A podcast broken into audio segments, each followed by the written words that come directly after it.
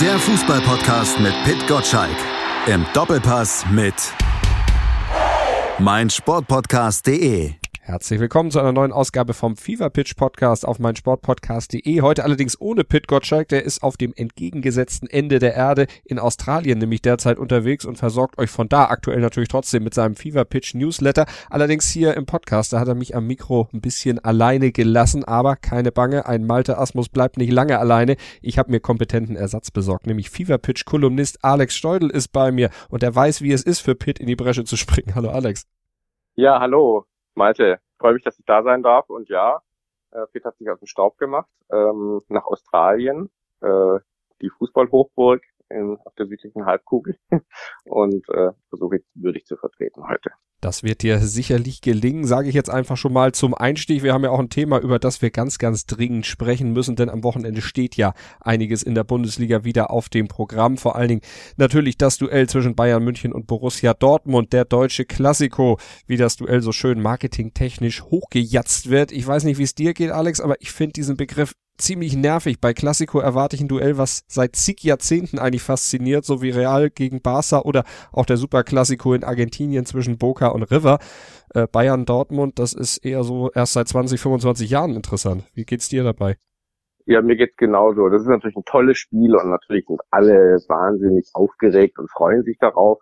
Aber ein Klassiko ist für mich was anderes. Das ist ein Spiel, das ist irgendwie seit, äh, ich sage mal, Jahrhunderten übertrieben geben muss. Äh, und da ist natürlich äh, Madrid äh, gegen Barcelona ein gutes Beispiel. Und in England gibt's ja sowas auch, aber die nennen ja dann auch nicht Klassiko. So viel Selbstbewusstsein sollte der deutsche Fußball haben, dass er sich jetzt nicht in Spanien, die ja nicht gerade die Wiege des Fußballs sind, äh, solche Begriffe ausleiht.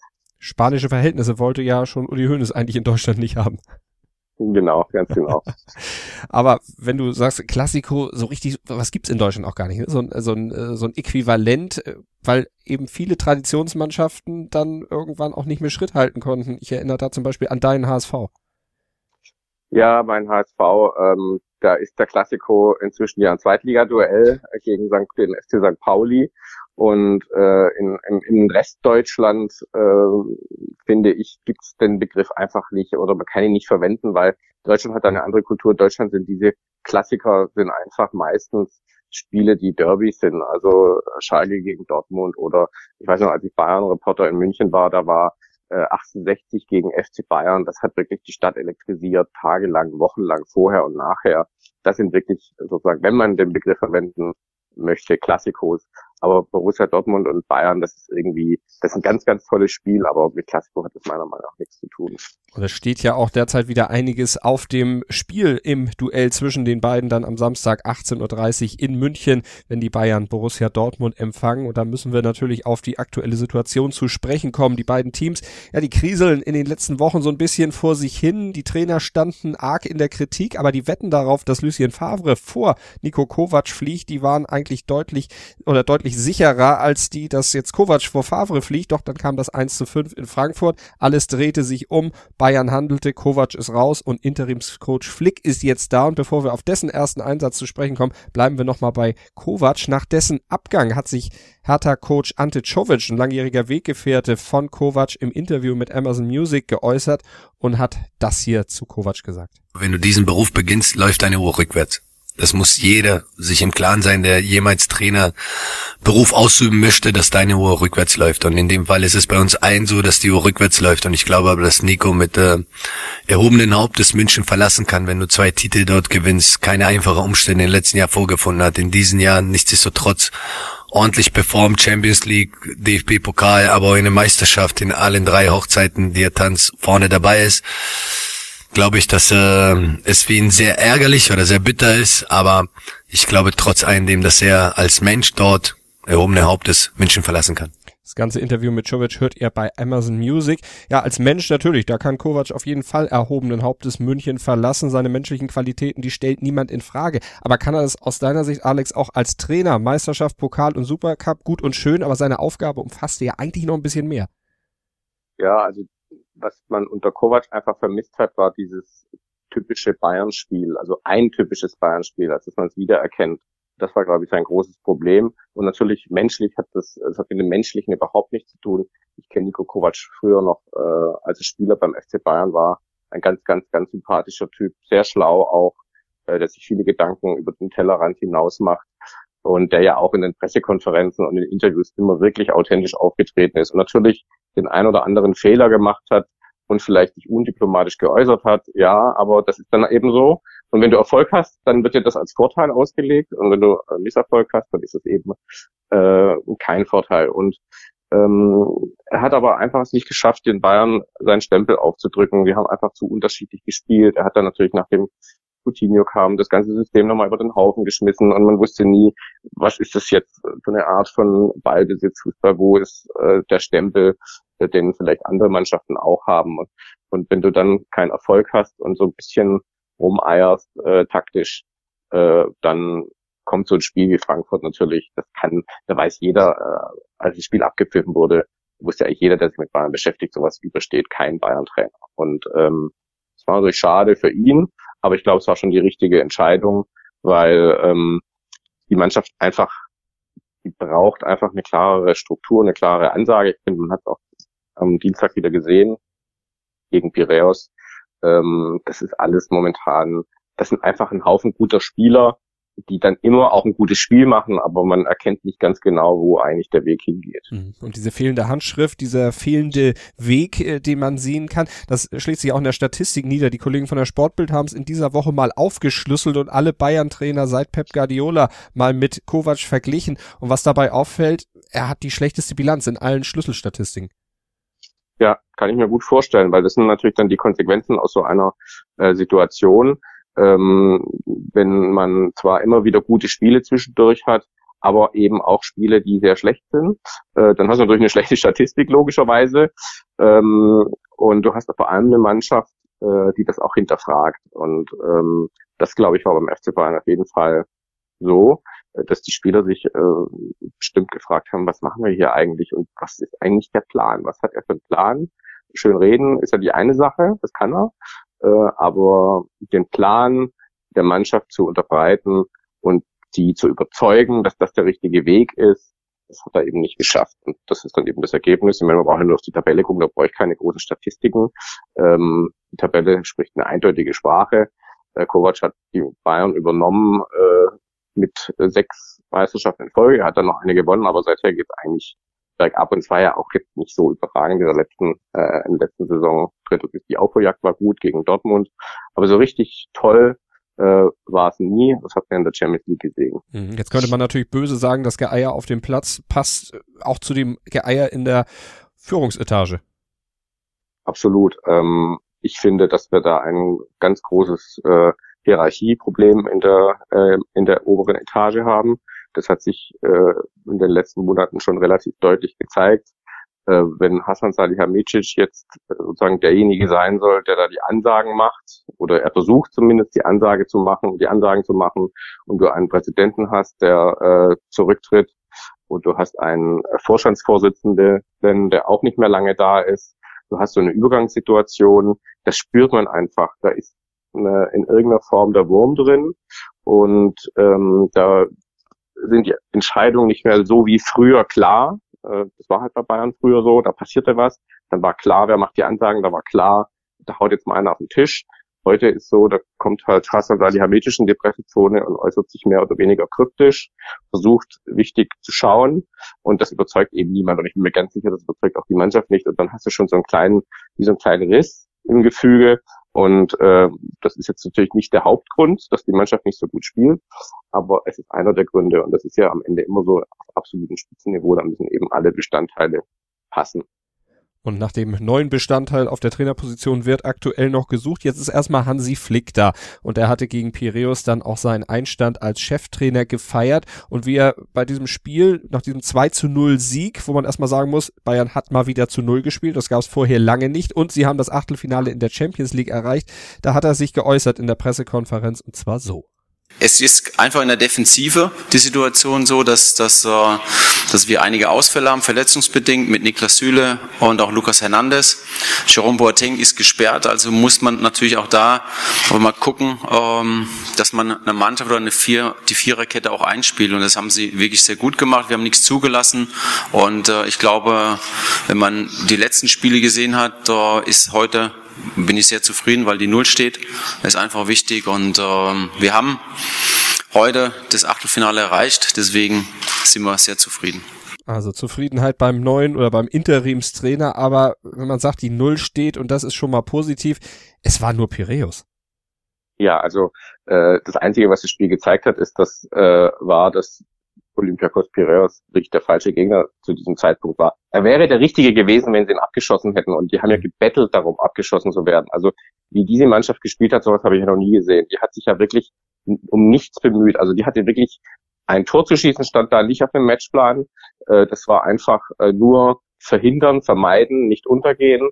Und äh, wie das eine Viererkette jetzt als Bewährungsaufgabe, wie man das so deuten kann, ist mir ehrlich gesagt ein Rätsel, weil äh, das hat überhaupt nichts gebracht für Samstag.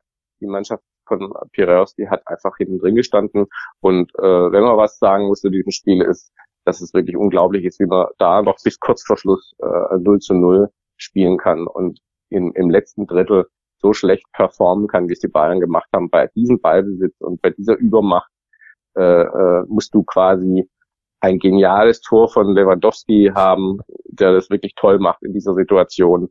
Äh, äh, das macht sonst kein Stürmer in Deutschland, äh, um da noch auf die Siegerstraße zu kommen. Also für mich war dieses 2 zu 0 wirklich, also das war das langweiligste 2 zu 0, was ich je gesehen habe, glaube ich. Ja, das stimmt. 26 Torschüsse hatten die Bayern zwar insgesamt, aber eben nur zwei Tore und auch von diesen Torschüssen waren ja viele auch überhaupt nicht zwingend. Das ist also dann wirklich ein okay. Problem. Ähm, am Ende eben ein 2 zu 0 Sieg. Ja, wieder mal dank Lewandowski. Also die Bayern müssen ihn ja quasi auf Knien anflehen, dass er seine Leisten-OP möglichst in der Winterpause macht ja, möglichst eine, die nur drei Minuten dauert und er kann sofort aufstehen und weiterspielen, weil alles andere kann man sich momentan gar nicht vorstellen beim FC Bayern. Äh, wie man sich auch, äh, ähm, man, er ist ja schon echt top motiviert und er, er wirft sich da voll rein und die anderen haben irgendwie auch den Eindruck erweckt, dass sie das Spiel gewinnen wollen, natürlich, aber mit dieser Vorgeschichte, diese Woche, Trainerentlassung, Mannschaft in der Pflicht, hast so einen Gegner vor der Brust und dann machen die so eine so ein, also das war wirklich ein bisschen Dienst nach Vorschrift. Ne? Da war ja null Begeisterung, null Euphorie, die Zuschauer sind fast eingeschlafen. Das war einfach ein völlig normales Spiel. Niemand würde je auf den Gedanken kommen, der es nicht wusste, dass das das erste Spiel nach einem Trainerwechsel ist. Also war ich schon echt erschüttert von dieser Leistung, wenn man es jetzt mal vergleicht äh, mit dem, was man dann äh, einen Tag später oder was man dann äh, bei Dortmund einen Tag vorher, würde ich sagen, gesehen hat. Ja, der komplett andere, äh, andere Aufbau des Spiels natürlich und vor allen Dingen auch eine Mannschaft bei Dortmund, die plötzlich das zeigt, was sie über Wochen nicht gezeigt hatte, was der Kollege Ecki Häuser mal im Interview mit Marco Reus dann thematisiert hatte und gesagt hatte, Mentalität fehlt euch oder fehlt euch die Mentalität. Gegen Inter haben sie es auf jeden Fall gezeigt. Viele Zeitungen haben jetzt auch schon geschrieben, oh, das ist das große Umdenken bei Favre, der hat draus gelernt, der äh, dreht sich jetzt plötzlich um 180 Grad. Siehst du das auch so krass? Ähm, also dazu zwei Sachen. Ich finde es interessant, dass äh, Marco Reus, der hat sich ja so wahnsinnig aufgeregt hat über dieses Mentalitätsthema, äh, derjenige war, der nicht auf dem Platz stand, als Dortmund die größte Mentalitätsleistung der letzten Jahre gezeigt hat. Interessant, Ironie des Schicksals vielleicht. Vielleicht hat es auch was zu bedeuten. Ich bin ja sehr kritisch eingestellt, was ihn als Kapitän angeht. Ähm, das äh, mal. Und die andere Sache, ja, ich muss zugeben, in der ersten Halbzeit habe ich äh, auch gedacht, um Gottes Willen, ich habe durch den Favre beobachtet, ich habe gesehen, wie der da teilweise auf seiner Bank saß und seine Zettelchen ausgefüllt hat, irgendwie die Mannschaft nichts gebracht hat. Und äh, ich fand noch das Beste, wie er mit dem, also Anpfiff ertönte und er dann noch brav rübergegangen ist zur anderen Bank und da dem Konte die Hand geschüttelt hatte, dachte ich, oh Gott, das sind alles so, was sind das für Botschaften, die der da sendet, ne? Also so brav alles. Und hatte sie eigentlich schon komplett abgeschrieben. Und was dann passiert ist in der Halbzeit, also das, da müsste man wahrscheinlich, ich wahrscheinlich einen Film oder ein Buch drüber drehen. Äh, die Spieler haben es nicht so richtig ähm, danach erklärt. Bis jetzt hat eigentlich keiner so richtig genau erklärt, was da mit der Mannschaft passiert ist. Aber es war wirklich so, als ob in der Halbzeitpause dieses Spiels gegen Inter Mailand praktisch die Saison beendet wurde und eine neue Saison äh, anfing für Borussia Dortmund. Die kam raus und es war alles komplett anders. Und äh, das finde ich ja das Tolle am Fußball, wie solche in so einem Momentum plötzlich da ist. Äh, der, der Favre rannte plötzlich wie ein Gestörter die Linie hoch und runter, äh, auto verletzt mit seinem Oberschenkel. Die Mannschaft hat überragend gespielt. ich glaube, in der Mailand, die haben überhaupt nicht gewusst, was da los ist, oder was die anderen geschluckt haben in der Halbzeitpause oder was mit ihnen geschieht. Also es war schon echt ein magischer Moment im Fußball. Mhm. Und ich glaube ja an solche Sachen, dass, äh, dass solche Momente dann wirklich eine Saison äh, verändern können. Ähm, und ähm, das sind für mich eben die zwei, die zwei Ausgangsbedingungen für Samstag ganz spannend. Äh, auf der einen Seite die Bayern irgendwie kommen einfach nicht aus dem Pushen und auf der anderen Seite Dortmund, die ja jetzt eigentlich vor Selbstbewusstsein strotzen müssen. Und ja eben auch bewiesen haben, dass sie es offensiv können, wie wenn sie auf diese Bayern-Defensive treffen, die ja jetzt neu formiert ist, die sich eingespielt hat, in Anführungsstrichen gegen Piraeus, aber eigentlich gar nicht gefordert wurde. Das kann äh, unter Umständen ziemlich bitter werden für die Bayern. Ja, also das, äh, ich fürchte auch, dass es bitter wird, weil, ähm, wie du schon gesagt hast, das war ja kein Einspielen, das war gar nichts, das war nicht mal ein Trainingsspiel. Die haben ja überhaupt keine äh, Möglichkeit gehabt, sich hinten zu bewähren, weil natürlich vorne im, oder im, im, im mittleren Drittel schon die Angriffe unterbunden wurden äh, der Griechen. Und ähm, Alaba hat irgendwie einmal, glaube ich, noch einen haarsträubenden Fehler gemacht. Davies war ja eigentlich auch, wenn er den Ball hatte, ziemlich schwach. Äh, Pavard war sehr offensiv. Gut, Martinez ist, ist eine Bank, klar. Ähm, aber unter den momentanen Voraussetzungen mit dem gesperrten Boateng und dem verletzten Hernandez und dem Süle, dem verletzten, ähm, weiß man ehrlich gesagt nicht, wie das funktionieren soll am, äh, am Samstag. Wenn, wenn Dortmund ins Rollen kommt, äh, dann wird es echt schwierig für die Bayern. Und insofern gebe ich ähm, Flick da nicht recht, war das überhaupt kein äh, war das überhaupt keine Generalprobe oder irgendwas für Samstag. Ist das ein völlig anderes Spiel. Schatz, ich bin neu verliebt. Was?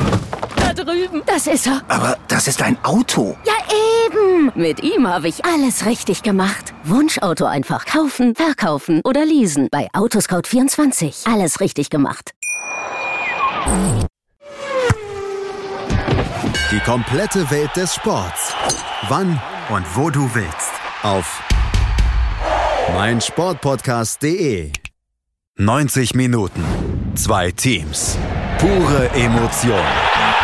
Es geht wieder los. Die Fußball-Bundesliga auf meinsportpodcast.de. Abonniere jetzt deinen Bundesliga-Podcast und sei dabei im Bully Special. Weserfunk. Auf die Zirbelnuss. Füchsle Talk. BV Beben. Unter Flutlicht. Werkskantine am Wasserturm und viele mehr. Die Fußball-Bundesliga auf meinsportpodcast.de. Hören wir noch mal rein, was Hansi Flick zum Spiel gegen den BVB gesagt hat. Ja, ich erwarte genau dieses Spiel, was, was die letzten Duelle auch immer gezeigt haben, ist immer hohe Intensität. Das ist äh, ein Spiel, wo sich ganz Deutschland drauf freut und äh, wir spielen hier zu Hause und wir wollen natürlich ähm, ja hier das Spiel gewinnen es ist einfach für uns das zweite wichtige Spiel in dieser Woche und äh, da können wir ein weiteres Zeichen setzen. Deswegen ist es für uns auch wichtig, dass wir schnell regenerieren.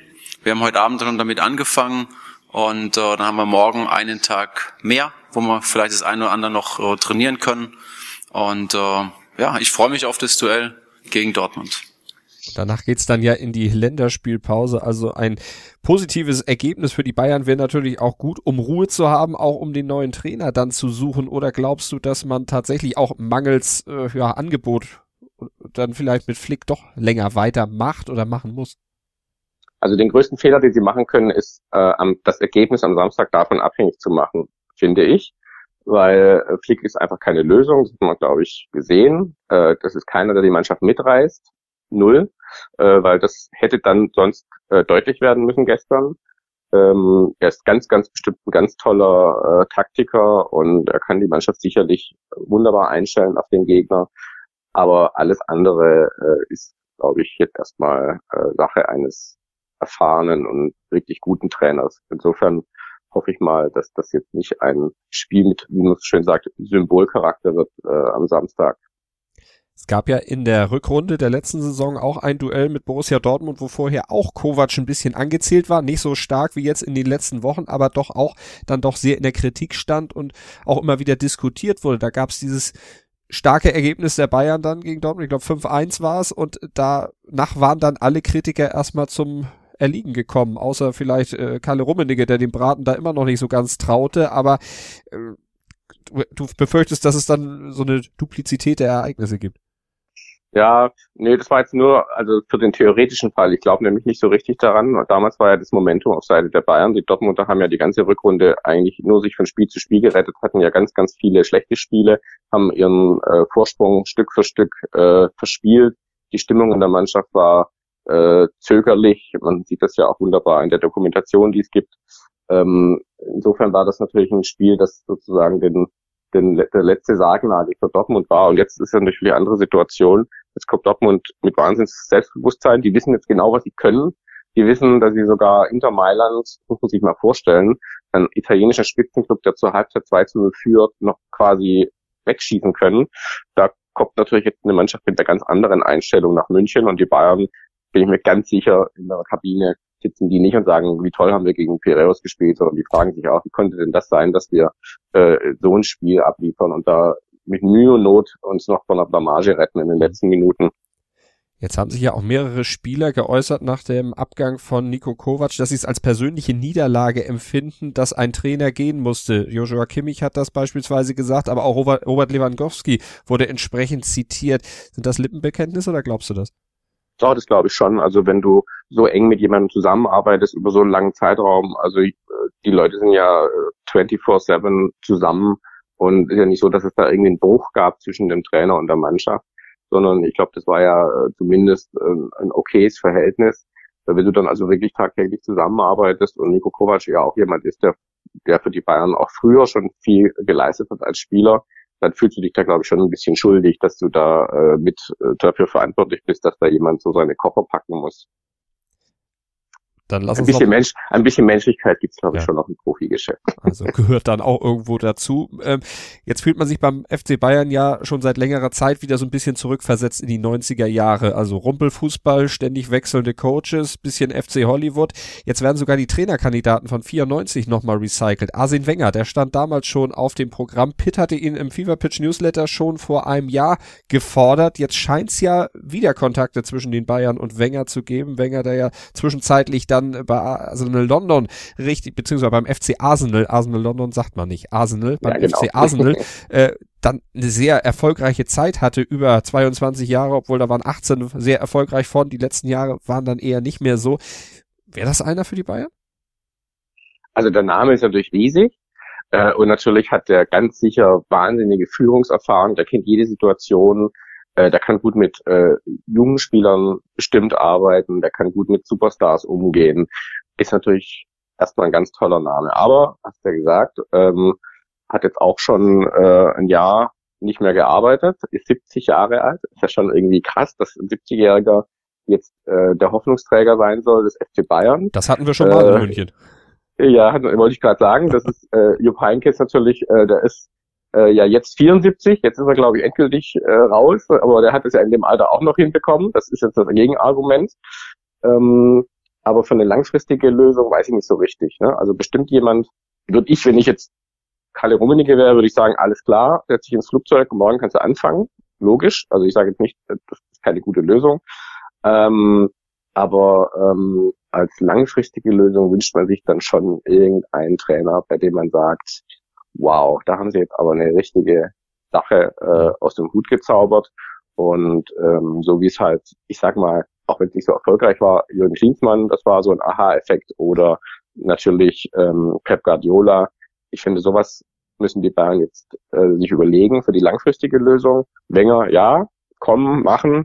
Äh, es kann nur noch besser werden. Ähm, am besten am Samstag früh schon einfliegen, auf die Bank setzen Aber ähm, alles andere, nee, finde ich, äh, finde ich jetzt nicht so gut. Und sich da auch nicht von kurzfristigen Ergebnissen blenden lassen, wenn länger kommt und dann irgendwie ein paar gute Spiele oder eine gute Restsaison spielt. Ich würde jetzt auch mal hier einen Neuanfang versuchen. Das mit Kovac war ein netter Versuch, war aber, fand ich jetzt auch nicht so, von Anfang an nicht so das wahnsinnig überzeugende Konzept, weil Kovac war jetzt ja auch nicht einer dieser jungen wilden Trainer, der hat ja halt einfach Erfolg bei seinem letzten Verein hatte aber keine Erfahrung mit großen Spielern und mit einem großen Club. Und ähm, ja, deswegen länger erstmal und dann aber bitte eine gute große Lösung. Aber wer könnte das sein? Du hast ja schon so ein paar Punkte umrissen, die auf jeden Fall sein müssen. Erfahrung mit einem großen Club. Deutschkenntnisse sind natürlich auch durchaus erforderlich. Das ist ja auch immer noch im Anforderungsprofil der Bayern enthalten. So viele gibt's da nicht, zumal man, man sich ja mit ein paar auch schon, ja nicht verscherzt hat, aber da ein paar Chancen hat liegen lassen. Nagelsmann zum Beispiel, der ist jetzt erstmal in Leipzig. Tuchel ist noch, Stand jetzt, muss man sagen, noch in Paris. Da kann es natürlich dann auch täglich zu Ende sein. Aber wäre das eine der Lösungen, wo du sagst, ab Sommer Nagelsmann oder Ten Hag? Also Nagelsmann auf jeden Fall, nur das wird äh, Tuchel meine ich, Tuchel. Tuchel, Bitte? Tuchel meine ja. ich, Tuchel, aber Nagelsmann ja. gerne auch. Also. Ja, ja, nee, also Tuchel, also Nagelsmann wollte ich trotzdem nochmal sagen, ist äh, natürlich super Trainer, ist aber jetzt erstmal, glaube ich, weg vom Fenster, weil er einfach in Leipzig ist, der wird da einfach nicht äh, gleich wieder weggehen. Tuchel ist für mich die Ideallösung. Ich bin so ein bisschen Tuchel-Fan, ich habe den ja mal kennengelernt. Ähm, großartiger Mensch, großartiger Typ, ein bisschen natürlich eigen und Tuchel funktioniert nicht mit so jemandem wie Watzke, der auch ein bisschen mitreden will. Der funktioniert nicht mit jemandem, glaube ich, wie äh, Rummenige Höhnes, die ja auch immer so gern mitreden wollen. Der könnte aber funktionieren, wenn schon ein Kahn da ist und der Ach. kommt ja dann äh, nächstes Jahr. Und das könnte ich mir als eine gute Kombi vorstellen, äh, diese beiden. Deswegen, wenn ich Bayern wäre, würde ich alles dran setzen, den Tuchel zu holen und ähm, nicht sowas wie irgendwie einfach großen Namen. Ne? Mourinho, ähm, ich sage immer, wenn ein Trainer schon sagt, dass er gern kommen würde, dann ist er eigentlich schon da muss man schon überlegen, warum macht er das jetzt? Und äh, was hat er für ein Problem? Ähm, nee, Tuchel wäre für mich auf jeden Fall die beste Lösung. Natürlich Klopp, aber Klopp ist unrealistisch. Und ähm, ja, Jogi Löw. Nein. Hältst du das für wahrscheinlich noch vor der EM? Oder nach der EM vielleicht? Das würde ja vielleicht dann passen. Meinst du jetzt mit Tuchel? Nee, mit, mit äh, Jogi Löw, den du eben ganz leise erwähntest. ja, es könnte eine Möglichkeit sein, aber er ist Schwimmt jetzt gerade auch nicht auf der Wahnsinns-Erfolgswelle und ich sehe ihn auch, viele sehen ihn auch ein bisschen skeptisch inzwischen, weil er halt irgendwie auch ein bisschen den Eindruck vermittelt hat, dass er nicht so richtig aus Fehlern lernt oder dass er ein bisschen stur ist. Und vor allem hat er halt noch nie einen großen Club geführt. Das ist ja natürlich schon mal eine ganz andere Nummer, ob du Nationaltrainer bist und irgendwie treibe jetzt mal alle ein, zwei Tage dich mal so ein bisschen um deinen Job kümmern musst und ansonsten vielleicht äh, viele andere Termine wahrnimmst oder ob du von morgens bis abends mit einer Mannschaft zusammenarbeiten musst, die nur aus Stars besteht und auch den menschlichen Teil ähm, äh, berücksichtigen muss und eben nicht so wie Löw sagen kannst, okay, die drei, die mag ich jetzt nicht so gern, die lade ich halt einfach nicht mehr ein, weil die kannst du nicht nicht einladen, die kommen halt jeden Morgen, weil sie Angestellte des Vereins sind. Und das ist, glaube ich, schon eine andere Art, Art zu arbeiten. Ähm, ich glaube, das glaube ich ehrlich gesagt nicht. Das wäre eine wirklich äh, schräge äh, Herangehensweise, weil du ja auch nicht weißt, wie die EM ausgeht. Ähm, ich glaube eher, dass, ähm, und ich hoffe eher, dass so eine Situation wie Tuchel eintritt der Tuchel-Gegner Uli Hoeneß ist ja auf jeden Fall weg, wird ja auch in Zukunft dann bei der Personalie nicht mehr so gefragt, wie es jetzt aktuell noch gefragt worden wäre als Einzel oder als einzelnes Aufsichtsratsmitglied, wer ist sein Einfluss dann natürlich deutlich geringer. Ich weiß auch gar nicht, ob er bei der Trainerfrage dann noch äh, entscheidend eingreifen müsste. Wahrscheinlich nur, wenn das Gehalt tatsächlich über 25 Millionen läge. Ja, da muss ja, glaube ich, der, der Aufsichtsrat zustimmen. Ich bin so ein bisschen skeptisch, was das Thema Rücktritt von Uli Hoeneß angeht. Äh, ich kann mir einen Rücktritt von Uli Hoeneß gar nicht vorstellen, auch wenn er sozusagen faktisch äh, zurücktritt. Mhm. Solange der auch nur einen Fuß äh, aufs Gel Vereinsgelände setzt oder äh, ein Amt inne hat, wird der natürlich immer noch äh, mitmischen. Ich erinnere ein bisschen daran, äh, wie es bei Franz Beckenbauer in den 90ern war. Hat er auch irgendwie äh, war Präsident oder irgendwie aber trotzdem nicht so richtig mitgemischt. Aber wenn er was gesagt hat, ist der ganze Club, äh, hat der ganze Club gewackelt. Und ich glaube, dass Uli Hoeneß immer noch sehr, sehr viel Einfluss zu, ich sag mal, zu versuchen haben wird. Äh, es wäre besser, wenn es nicht so wäre, äh, weil es muss jetzt irgendwann mal dieser Wandel kommen. Ähm, hat ja auch der Rummenigge zu spüren bekommen vom Aufsichtsrat, der ja möchte, dass es da einen, einen Generationenwechsel gibt und äh, deshalb ja das Zepter übergeben soll an Kahn. Jetzt haben wir natürlich die Situation im neuen Jahr, dann wenn Uli Hoeneß äh, sozusagen nicht mehr in der Form da ist wie bisher, wenn Oli Kahn plötzlich da ist, aber ja erstmal nur so ein bisschen äh, reinschnuppert, dann hast du eigentlich, dann hast du noch den Herbert Heiner, aber der ist ja auch keiner, der einen Fußballverein leiten kann. Hast du eigentlich nur Karle Rummenigge an der Spitze, schon ein gefährliches Spiel. Äh, erstmal spannend, wie das wird. Äh, so eine kleine Monarchie erstmal übergangsweise. Ähm, spannend auch, was das mit der Trainersuche macht, wenn sie bis dahin noch nicht abgeschlossen sein sollte. Ähm, also bei Bayern ist momentan echt einiges los. Und bei Dortmund sind die jetzt wieder aus dem Schneider. Ist das Gerede um Favre jetzt durch dieses Spiel gegen Inter äh, erstmal zum Erliegen gekommen? Und war es das jetzt auch mit der Kritik? Sieht man ihn jetzt vielleicht auch ein bisschen anders? Denn punktetechnisch, wenn man das mal äh, sich anguckt, was die Sportbild da ausgerechnet hat, dann hat er mehr Punkte eingesammelt als Jürgen Klopp im Schnitt. Und das ist ja schon was, äh, an dem äh, Favre eigentlich immer gemessen wird, an Klopp, zumindest in der Außendarstellung. Aber dann sollte man ihn auch mal an sportlichen Fakten messen. Und er hat auch mehr Punkte als Tuchel, der auch noch besser war als Klopp, was den Durchschnittspunktwert angebelangt. Ja, das ist natürlich eine interessante Statistik. Ich sage immer, die Punkte, äh, die Punkte-Schnitte sind nicht so wichtig, sondern die Punkte sind wichtig, die du holst, wenn es gerade voll drauf ankommt. Also du kannst natürlich viele, viele Punkte sammeln und immer in den drei Spielen in der Saison äh, die wichtig sind, wenn es A um die Meisterschaft geht und B im Viertelfinale der Champions League dreimal verlieren, dann hast du halt, dann kannst du dir mit deinen Punkten auch kein Haus bauen. Mhm. Ähm, da war halt äh, bei Faber bisher das Problem, dass immer wenn es darauf ankam, sie halt doch nicht da waren, richtig. Und aktuell muss man sagen, wenn man das Spiel jetzt wegnehmen würde, dass diese Woche stattgefunden hat, würde man ganz anders reden, äh, als wir es tun. Insofern muss man, glaube ich, tatsächlich noch zwei, drei Spiele warten, ob das jetzt eine sozusagen der Tottenham-Faktor von FC Bayern war, also ein Riesenspiel, äh, bei dem keiner so genau weiß, warum gab es das eigentlich, äh, oder ob das jetzt wirklich eine Trendwende war. Es sah für mich schon so ein bisschen nach Trendwende aus, vom Gesamtauftreten der Mannschaft, vom Auftreten des Trainers, der ähm, eigentlich dann genau das gezeigt hat, äh, was man von ihnen erwartet, einfach Leidenschaft und einfach mal die Spieler, auch wenn es drauf ankommt, mitreißen. Das war ja genau die Situation, die die Mannschaft brauchte. Jetzt nach der Halbzeit jemanden, der sie mitreißt. Und äh, ist ein gutes Zeichen. Aber jetzt kann man natürlich logischerweise jetzt nicht sagen, alles klar, das war's jetzt. Ähm, damit haben sie alles bewiesen. Das war ein super Ding, aber jetzt müssen sie natürlich nachlegen in Dortmund, äh, in, in München. Wenn sie das verlieren, dann sind sie wieder zurück auf Los.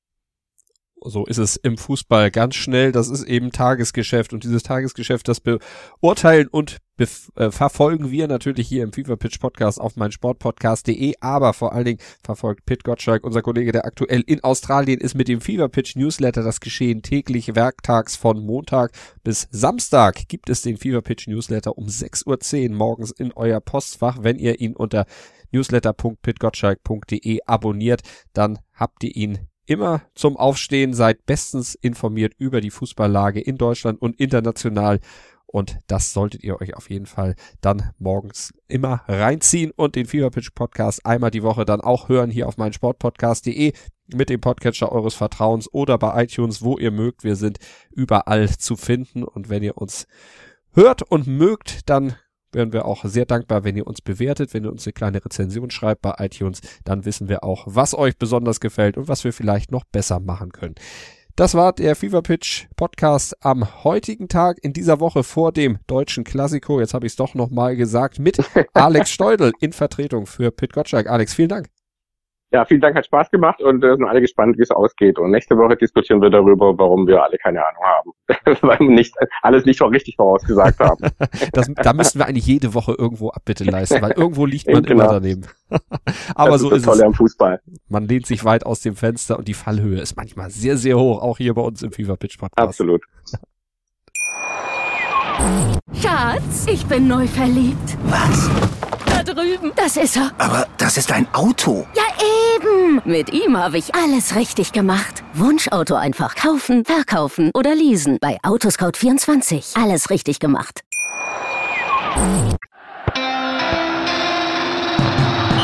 Fever Pitch. Der Fußballpodcast mit Pit Gottschalk. Im Doppelpass mit meinsportpodcast.de. Schatz, ich bin neu verliebt. Was? Da drüben. Das ist er. Aber das ist ein Auto. Ja, eben. Mit ihm habe ich alles richtig gemacht. Wunschauto einfach kaufen, verkaufen oder leasen. Bei Autoscout24. Alles richtig gemacht.